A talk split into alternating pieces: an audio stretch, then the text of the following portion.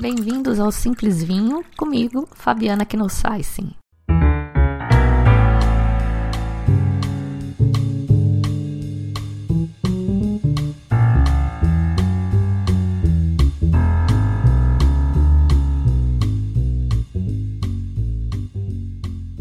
No episódio de hoje, a gente vai de uva, Pinot Grigio ou Pinot Gris. Um episódio especialmente dedicado para aqueles que acham que Pinot Grigio é uma uva branca de fazer vinhos brancos.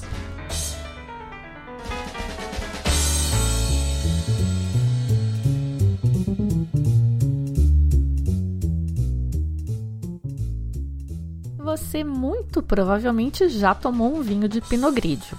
Apesar de não ser um vinho das típicas blockbusters francesas, Cabernet Sauvignon, Chardonnay, Sauvignon Blanc, os vinhos de Pinot Grigio são sim bastante populares também.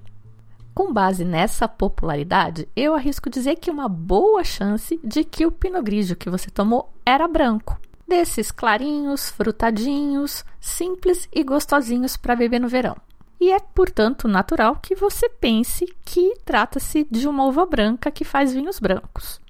E como eu estou fazendo todo esse drama aqui no podcast e você já me conhece, é natural também que você esteja começando a desconfiar que a história não é bem assim.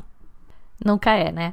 Quando eu faço as minhas palestras, eu costumo começar falando que vinho é igual Pilates. Se tá fácil, é porque você está fazendo alguma coisa errada. E eu vou confidenciar aqui para vocês também que eu tô cozinhando este podcast na minha cabeça há algum tempo e ele surgiu de uma treta.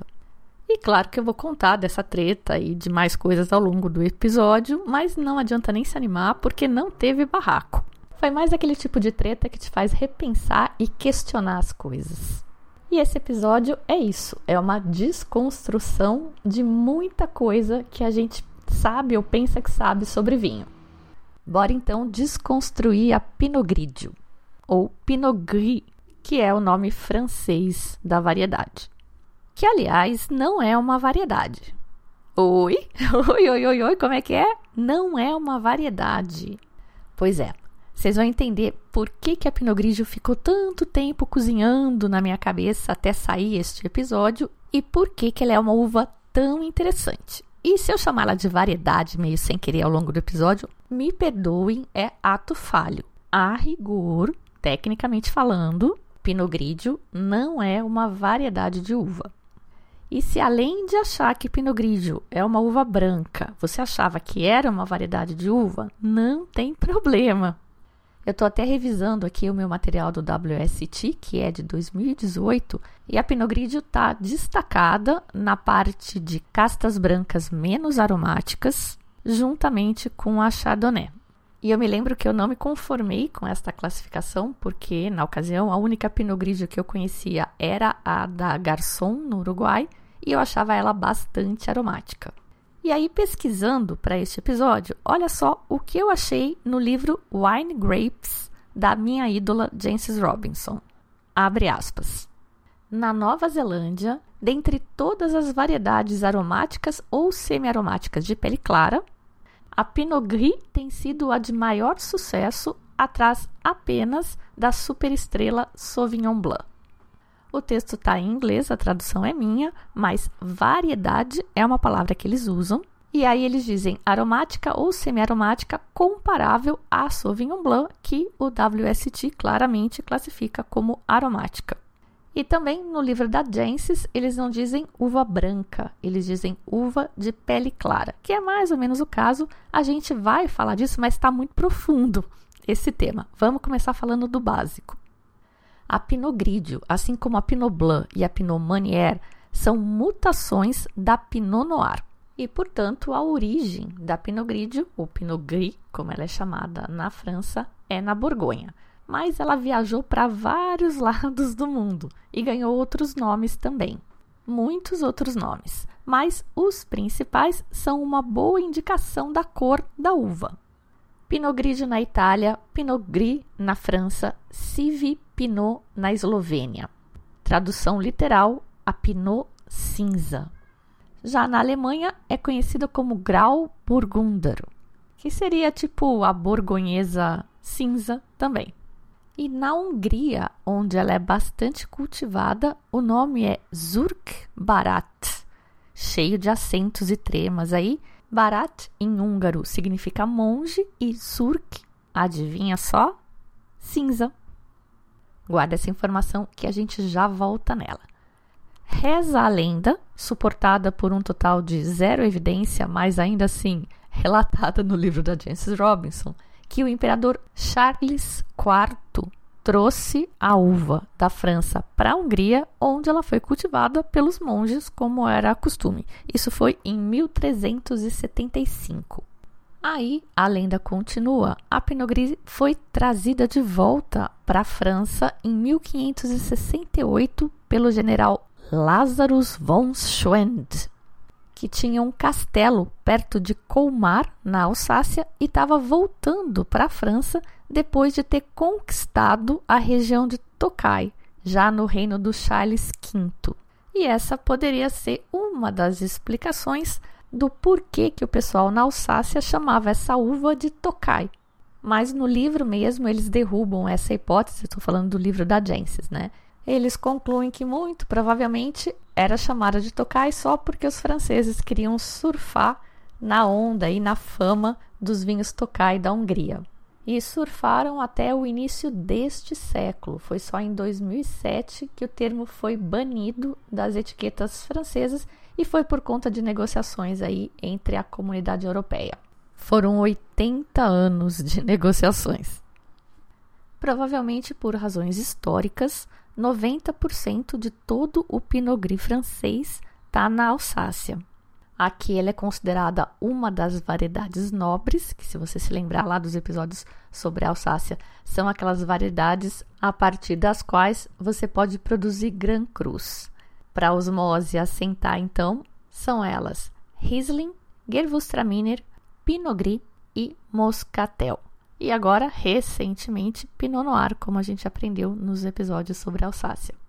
A uva é do tipo que tende a acumular bastante açúcar, gerar vinhos com mais álcool e, portanto, com mais corpo, e aqui na Alsácia tem um clima bem propício para isso.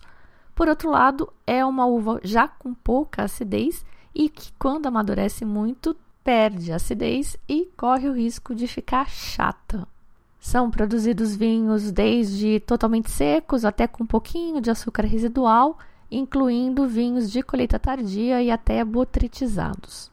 Produtores para ficar de olho aqui, a gente já falou no episódio sobre Alsácia, a Ana destacou o Zind Hamrest, e aqui no livro da Jensis eles falam também do Trimba e do Weinbach.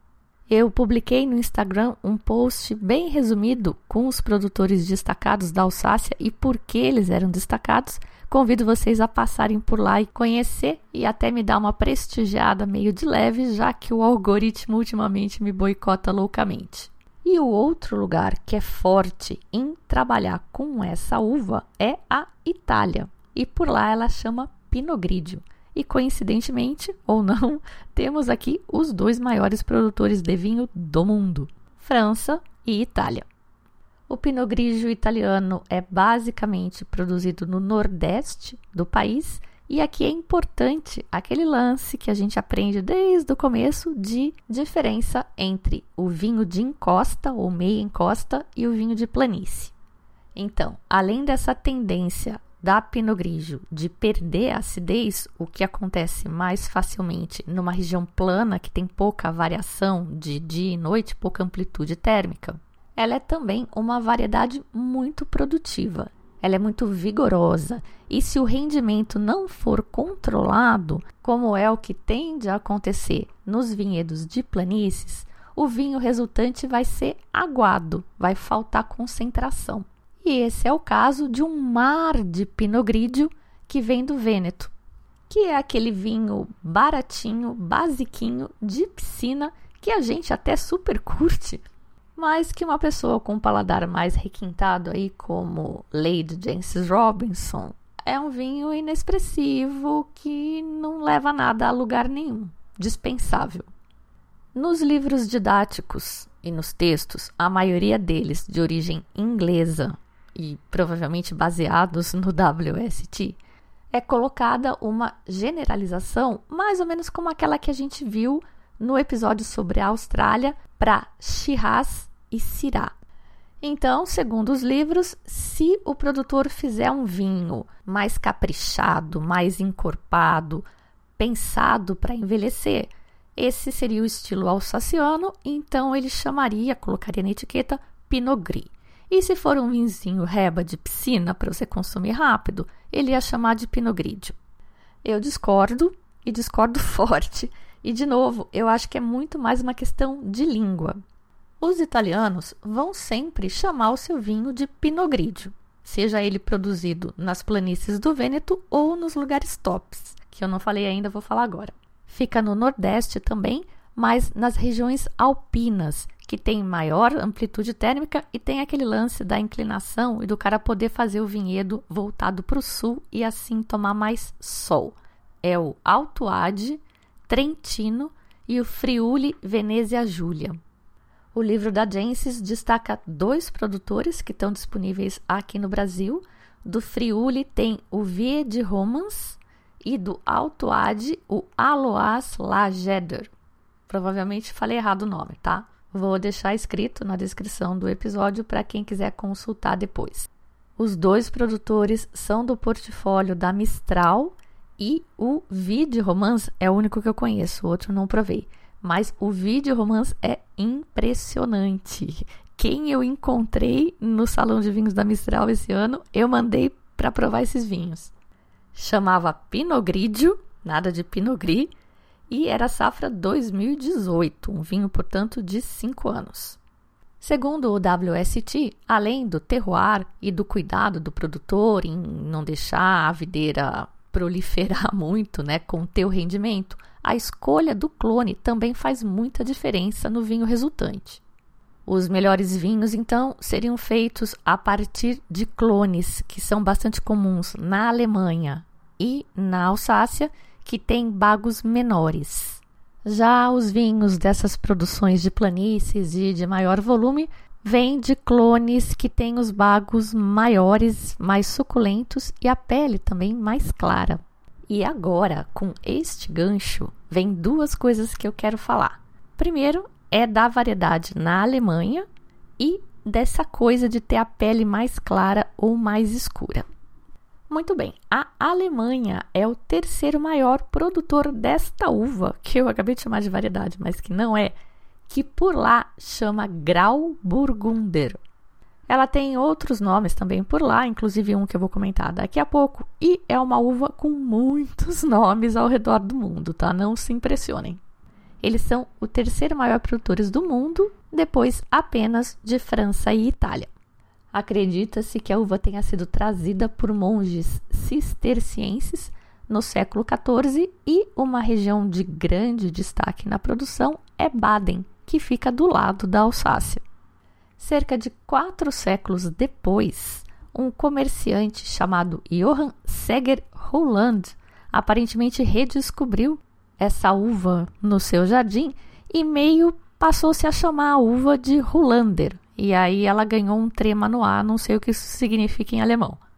Segundo o German Wines, os vinhos produzidos com Hollander utilizam técnicas especiais, tais como menos agitação de lias, né, de, de borras, e contato com as peles, além de envelhecimento em barricas, que envelhecimento em barricas é uma coisa não usada normalmente nem na Alsácia e nem na Itália, porque eles querem vinhos com aromas mais puros. Se for usar, é só uma barrica velha para não dar nenhum gosto nem aroma ao vinho. Mas a palavra aqui é contato com as peles. E esses vinhos têm uma coloração acobreada. E isto porque a casca dessa uva não é branca. Aliás, é bem escura. Para mim, parece uma uva tinta normal. A primeira vez que eu vi um vinhedo de Pinot Gris foi no Chile. Fiquei chocada. Eu lembro que eu tirei foto, publiquei no Instagram e as pessoas falavam: Nossa, mas eu não sabia que era tão escura. É bem escura, sim, senhor. E é por isso que ela chama cinza em quase todos os lugares do mundo. E o quão escura vai ser a casca vai depender de qual clone a gente está falando. Acabei de comentar que a Hollander Os clones disponíveis na Alemanha costumam ter pele escura e bagos menores, enquanto os do Vêneto têm bagos maiores e mais suculentos e pele mais clara. E se a sua cabeça está bugando por causa do uso da palavra clone aqui, a coisa não está fazendo muito sentido, calma, respira, aceita isso por enquanto e na conclusão do episódio eu volto a esse tema. A intensidade de cor na casca também vai depender, além do clone, da incidência de luz solar. Assim como a melanina na nossa pele, a produção de antocianos, que são esses compostos de cor, na casca é incentivada, é estimulada pela incidência de luz solar. Outra coisa que influencia a intensidade de cor na casca da uva, de qualquer uva, na verdade, mas especialmente dessas cinza, é o ponto de maturação. Toda uva, independente da variedade, da cor que ela vai ter no final, ela nasce verde, ela vai crescendo, um monte de mudança química acontece dentro dela, até que num determinado ponto ela muda de cor. É claro que não muda de cor do dia para a noite, isso é um processo gradual, mas esse ponto de inflexão tem um nome que em português é horroroso, nunca me conformei, chama pintor. Em espanhol chama envero, em francês chama verrazon, em inglês verizon e em português pintor. Tremenda falta de poesia, né? Mas bem, em alguns lugares, lugares de respeito até, como Wines of Germany, o Wine Search, você vai ver o pessoal dizer que, apesar dela ter a casca escura, ela é classificada como sendo uma uva branca. Outros escritores, você vai ver que eles cuidadosamente evitam dizer que é uma uva classificada como branca. E eu, Fabiana, preciso dizer que gosto muito desta abordagem, porque eu, em primeiro lugar, acho que não importa se a uva é classificada como branca ou como tinta, importa o vinho que sai. E em segundo lugar, porque eu não acho que seja uma uva branca. Você olha para ela, ela não é branca, ela parece muito mais tinta do que branca. E a gente, quando estuda a história recente do vinho, e eu com certeza não bebo tanto vinho quanto vocês imaginam que eu bebo, mas eu estudo muito, a gente vê que a gente ainda repete de forma dogmática muita coisa que a ciência já não sustenta e que tudo que a gente repete, muito do que a gente repete, é eurocêntrico, principalmente é inglês. Nossos hermanos vizinhos aqui, os argentinos, têm uma classificação especial para este tipo de uva de casca escura. Quem já fez curso do Wines of Argentina já deve ter se surpreendido com a forma como eles expõem as uvas. Tem as brancas, tem as tintas e tem as rosadas, onde estão incluídas aí a Pinot Grigio e a Gewürztraminer, vários moscatéis, entre outras que eles têm por lá. E foi justamente para um argentino que eu fui pedir ajuda para falar de cor de uva aqui. Fui buscar alguém que entenda do babado. Bueno, soy Norberto Páez, soy enólogo y soy agrónomo, residido en Mendoza, Argentina, eh, y tengo dos proyectos propios de vino estoy desarrollando un tercer proyecto propio de vino y fui de los primeros que comenzó el estudio de las uvas criollas argentinas. Tá, e por que que a gente está misturando Pinot Grigio com crioulas argentinas aqui? Isso tem a ver com a minha treta que eu falei lá no começo e eu vou explicar. Era uma vez, num reino não tão distante, num tempo não tão longínquo, um vinho feito com Pinot Gris, no caso, porque era um vinho francês, com maceração. São 15 dias de maceração só, mas é um vinho bem escuro e é do portfólio da Cellar, onde está classificado como um vinho laranja. Bom, me deu lombriga por esse vinho na hora, só de ver a ficha técnica, e eu fui cutucar o meu colega, o Eduardo Araújo, que é sócio na Cellar, para perguntar se afinal é um vinho laranja ou é um vinho rosé. Na verdade, como eu falei no começo, não me importa se é chamado de laranja ou de rosé. Eu, na verdade, estava querendo era puxar papo, porque eu já estava caraminholando aqui, remoendo a ideia de que, na verdade, esse vinho não era nem uma coisa e nem outra, ele era uma terceira coisa, porque a uva não é nem branca e nem tinta. Edu não deu muita bola para minha filosofada, não, ele só riu, mas eu continuei profundamente intrigada com o tema e decidida a achar uma resposta. Eu me perguntava, então, por que, que eu chamo, por que, que eu classifico essa uva de branca e aquela de tinta, além, claro, né, da, da cor que eu tô vendo? Será que tem algum marcador genético me dizendo que uma é assim e a outra é assado? E nesta minha viagem filosófica, eu acabei aprendendo muita coisa interessante que eu vou compartilhar aqui com vocês. A minha primeira ideia foi traçar um paralelo com gente, né? Porque a gente tem gente preta, branca, amarela, vermelha e eu fui procurar como é que então se diferenciavam as raças. E descobri que não se diferenciam. Esse conceito de raças é um conceito arcaico que não se sustenta atualmente com bases científicas. Além da cor da pele, nada nos diferencia. Pelo menos não a ponto de nos classificarmos em diferentes raças. E aparentemente, com uva acontece a mesma coisa. Mas como eu fugi das minhas aulas de biologia no colégio, eu precisava perguntar para alguém. E foi isso que eu fui perguntar para o Norberto Paz, da Passo a Passo Ains. Eh, razón científica para clasificarlas acorde al color y simplemente eso, el color de la piel que tengan. Eh, no, no, es más que eso. Que obviamente el color de la piel lo da um, los compuestos antociánicos, los, antocianos que se les llaman, que son los que justamente están determinados por la variedad, por, digamos, geneticamente. Perfeito, estamos alinhados. Mas então, minha próxima dúvida era: como é que se classifica o vinho em rosé ou laranja? Se a uva é cinza, rosada, né, no caso. Mas só aproveitando o gancho, eu queria comentar duas coisas que eu achei super interessantes aqui. Uma é que os cientistas descobriram que são dois genes, dois alelos genéticos ali que causam a mutação que faz a uva ficar branca. A casca, né? No caso não é nem branca, é verdinha ali, meio amarela, ou enfim, vocês entenderam o que eu quis dizer.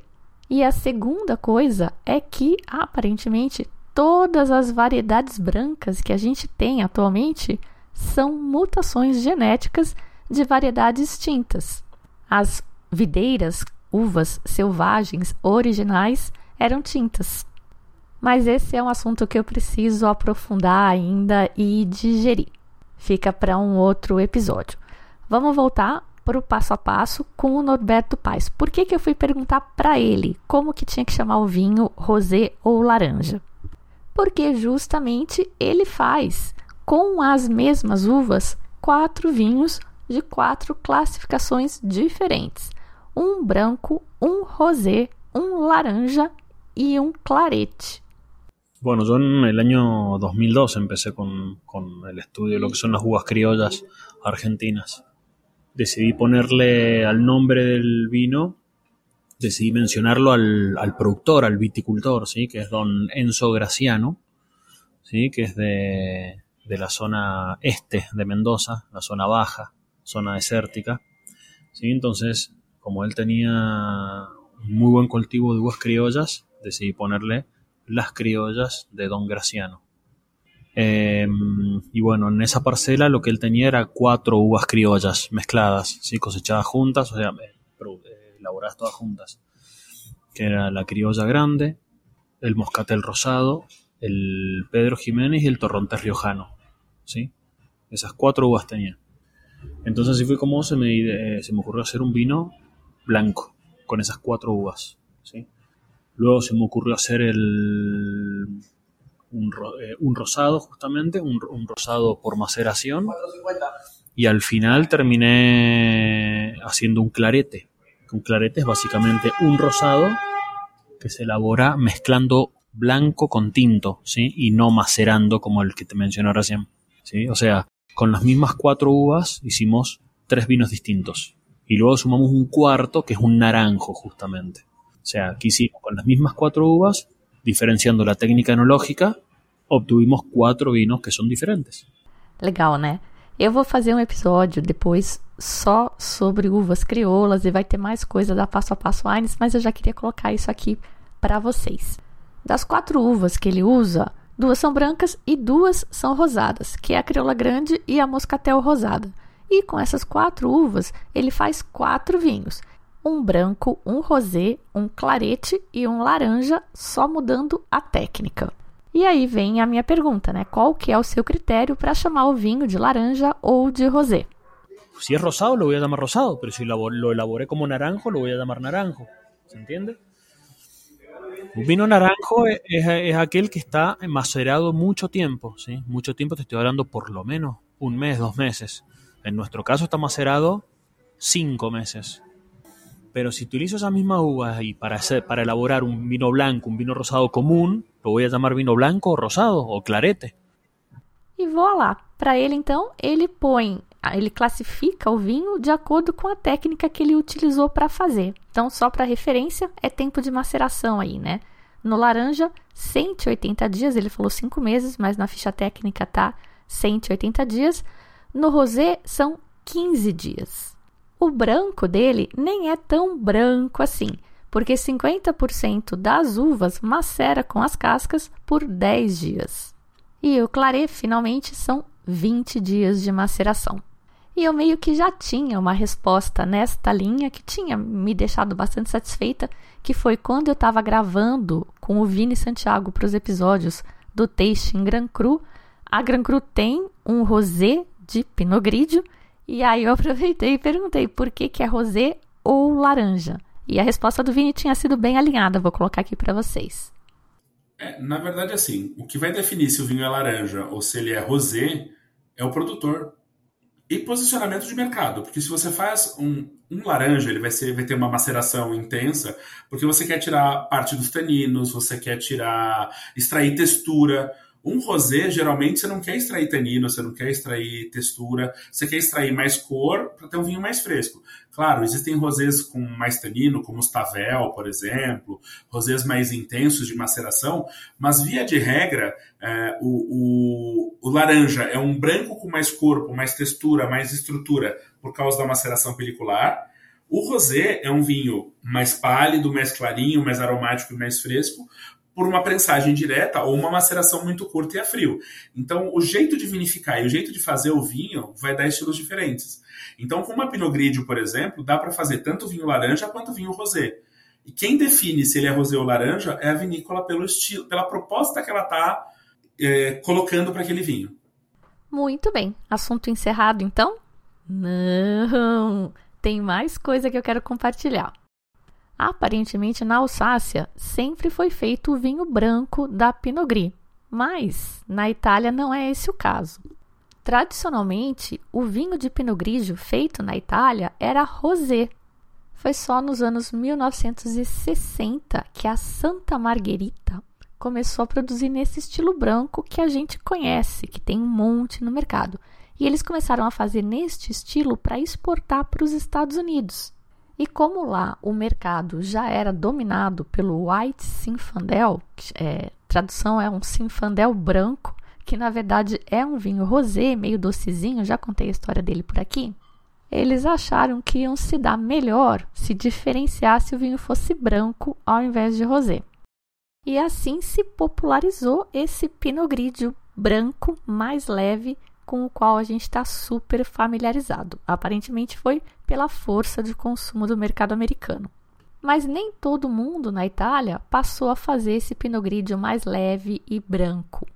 E eu aprendi também que além de fazer esse Pinot Grigio rosé num estilo que eu vou chamar aqui de meio inevitável, porque eles não tinham muita tecnologia para evitar contato com as cascas e para filtrar e tirar cor depois, então o vinho ficava meio escurinho eles também fazem por lá um Pinot Grigio de maceração, propositalmente mais escuro, e que a gente atualmente chama por aqui de vinho laranja ou vinho âmbar. A gente já sabe que o vinho laranja é, na verdade, uma nova velha moda, então não é para surpreender ninguém que os italianos tivessem também os seus vinhos laranja e que fossem de Pinot Grigio, que afinal é uma casta bem popular lá. Só que eles têm um nome especial para esses vinhos. E isso é mais uma coisa que quanto mais a gente estuda, mais a gente vê que estava acontecendo no mundo todo. Acho que é por isso que eu ando tão revoltada aí com os ingleses e com o anglocentrismo do vinho. Tava todo mundo fazendo um monte de coisa ao redor do mundo, mas como os ingleses começaram a botar nome nas coisas, a gente acaba aprendendo só a versão inglesa dos fatos. Mas os italianos tradicionalmente fazem o vinho Ramato, que é o Pinot Grigio de maceração e chama Ramato. Ramato em italiano quer dizer acobreado, por causa da cor que o vinho fica, que eles, no caso, não chamam de âmbar, eles chamam de cobre. E tá aí para o padrinho Antônio Frois, que tinha me pedido um episódio sobre vinho laranja, mais um, a gente já fez vários, né? Tá aí o vinho Ramato, que é mais que um vinho laranja, é um vinho cobre. Ou ainda, segundo os franceses, seria um vinho cinza. Segundo o Vine Plus, que é um site aí de informações de vinho super conhecido, super famoso, os franceses chamam de gris, de gris ou vin gris os vinhos feitos a partir das uvas que têm gris no nome. Sanso gris, Mourvedre gris, Grenache gris. E no caso específico do Pinot Gris, eles dizem que os italianos chamam de Ramato. Eu só achei um pouco confuso porque eles dizem que o vinho é vinificado como branco, sem maceração, mas acaba tendo um pouco de cor. No caso dos Gris de Grises, inclusive, eles dizem que na Champagne esse processo é chamado Blanc de Noir. Mas se eu já considerava tudo que eu ouvia sobre vinho com parcimônia, depois deste episódio vou começar a duvidar de tudo. A gente pega a informação, guarda numa caixinha lá da cabeça para futura referência, mas sabe que nada está escrito em pedra neste mundo do vinho. E era isso. Espero que vocês tenham ficado comigo aqui até o final do episódio, porque eu acho que tem muita informação interessante. Eu adorei esse tema e adorei tudo que eu aprendi por causa dessa bobagem, essa dúvida simples sobre como chamar um vinho de maceração de uvas cinzas, que foi o que originou isso tudo. E inclusive me fizeram pensar sobre algumas outras coisas estranhas que a gente escuta em vinho. Eu, pelo menos, escutava e aceitava, e de repente eu comecei a questionar, como é o caso dos clones é super comum, todo mundo fala, né? No então, Pinot Noir, o clone A, o clone B, o clone C. Eu lembro até quando eu falei da Matetic, que o Syrah deles é um blend de clones. Mas clone não é uma cópia idêntica? Como assim o clone A, o clone B, o clone C? Então, aparentemente, em vinho, o clone tem um significado especial. O clone B não é idêntico geneticamente ao clone A, mas também não é tão diferente a ponto de ser uma outra variedade, mas podendo ser suficientemente diferente para dar vinhos completamente diferentes, como é o caso de uma Pinot Grigio, Pinot Noir, Pinot Blanc e Pinot Meunier que são inclusive engarrafados como varietais. E meu, quando eu descobri que elas eram a mesma variedade, Pinot Noir, Pinot Grigio, Pinot Meunier, Pinot Blanc, era tudo a mesma variedade. Eu descobri por acaso num post do Jamie Good no Twitter. Jamie Good é um escritor, já falei dele aqui, super respeitado inglês mas super respeitado, inclusive com um viés meio de cientista, sabe? É um cara que meio não costuma falar bobagem, né? Mas sei lá. Já que controvérsia pouca é bobagem, se vocês lembrarem, quando a gente falou de champanhe, a gente falou que os franceses agora chamam a Pinot Meunier só de Meunier, porque parece que descobriram recentemente que é uma variedade distinta a Ana ficou de me passar informações sobre esse tema. Quem sabe teremos novidades para o próximo episódio. Mas, segundo o Jamie Good, é tudo a mesma variedade. E é para, inclusive, parar de chamar de Manier, porque é Pinot Manier. Eu vi esse post dele, fiquei de queixo caído. E agora eu quero entender aonde que se traça a linha, né? O ponto de definição. Tá, até aqui você é só uma mutação da mesma variedade e a partir daqui você passa a ser outra variedade. Eu não tenho essa resposta. Eu perguntei para vários engenheiros agrônomos e eu desconfio que a resposta não exista porque o pessoal se finge de morto.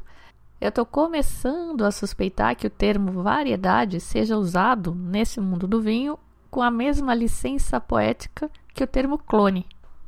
Mas eu também, no fundo, eu acho que isso não é importante. Eu só queria compartilhar com vocês porque eu aprendi muito, eu achei curioso, um monte de história super interessante e também eu acho que ver essas incongruências, essas incoerências nos ajudam a filtrar, colocar em perspectiva esse monte de certeza distribuída por aí como se fosse certa mesmo. O importante é a gente se divertir. Então, vamos tomar uns vinhos legais, sem se preocupar demasiadamente se são brancos, rosés, laranjas, acobreados, acinzentados. E aqui vão algumas dicas minhas então. Temos Pinot Grigio laranja aqui no Brasil. Eu conheço o da Valparaíso, é um produtor natureba e os vinhos deles, tem alguma coisa no terroir dos vinhos deles, é, são muito diferentes, eles têm uma consistência meio oleosa, não só o Pinot Grigio, em todos os vinhos, são bem gastronômicos. No estilo Pinot Grigio branco, mais Pinot Grigio de respeito, tem o Vide Romance, que eu tinha comentado já, que é do Friuli, portfólio da Mistral, que eu achei maravilhoso. E a Mistral tem também um do Alto Ade, que a Jensis recomenda no livro dela, que é o Aloas Lageder. Esse eu não conheço, mas pelo preço e também pela indicação da Jensis, eu acho que deve ser meio do mesmo nível do Vide Romance. Ainda nesse estilo branco de respeito, mas vindo da Alsácia, a World Wine tem Hügel e a Clarets tem o Zindi Rambrecht. No estilo branquinho frutadinho mais leve, o Pinot Grigio da Uruguaia Garçom foi o meu primeiro e continua sendo um grande amor.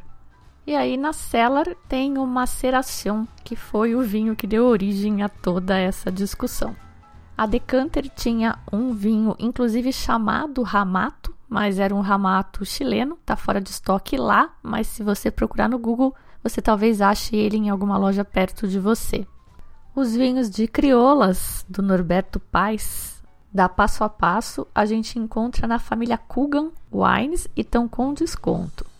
E pesquisando os vinhos para comentar aqui para vocês, eu acabei de descobrir uma outra uva, assim de cor meio esquizofrênica, meio sem personalidade, com uma história tão legal, tão legal, que eu vou falar dela num próximo episódio. Aguenta aí que vai ser show.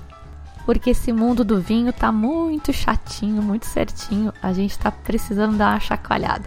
Eu sou a Fabiana Knossaisen e vou ficando por aqui com o Simples Vinho. Tchim, tchim.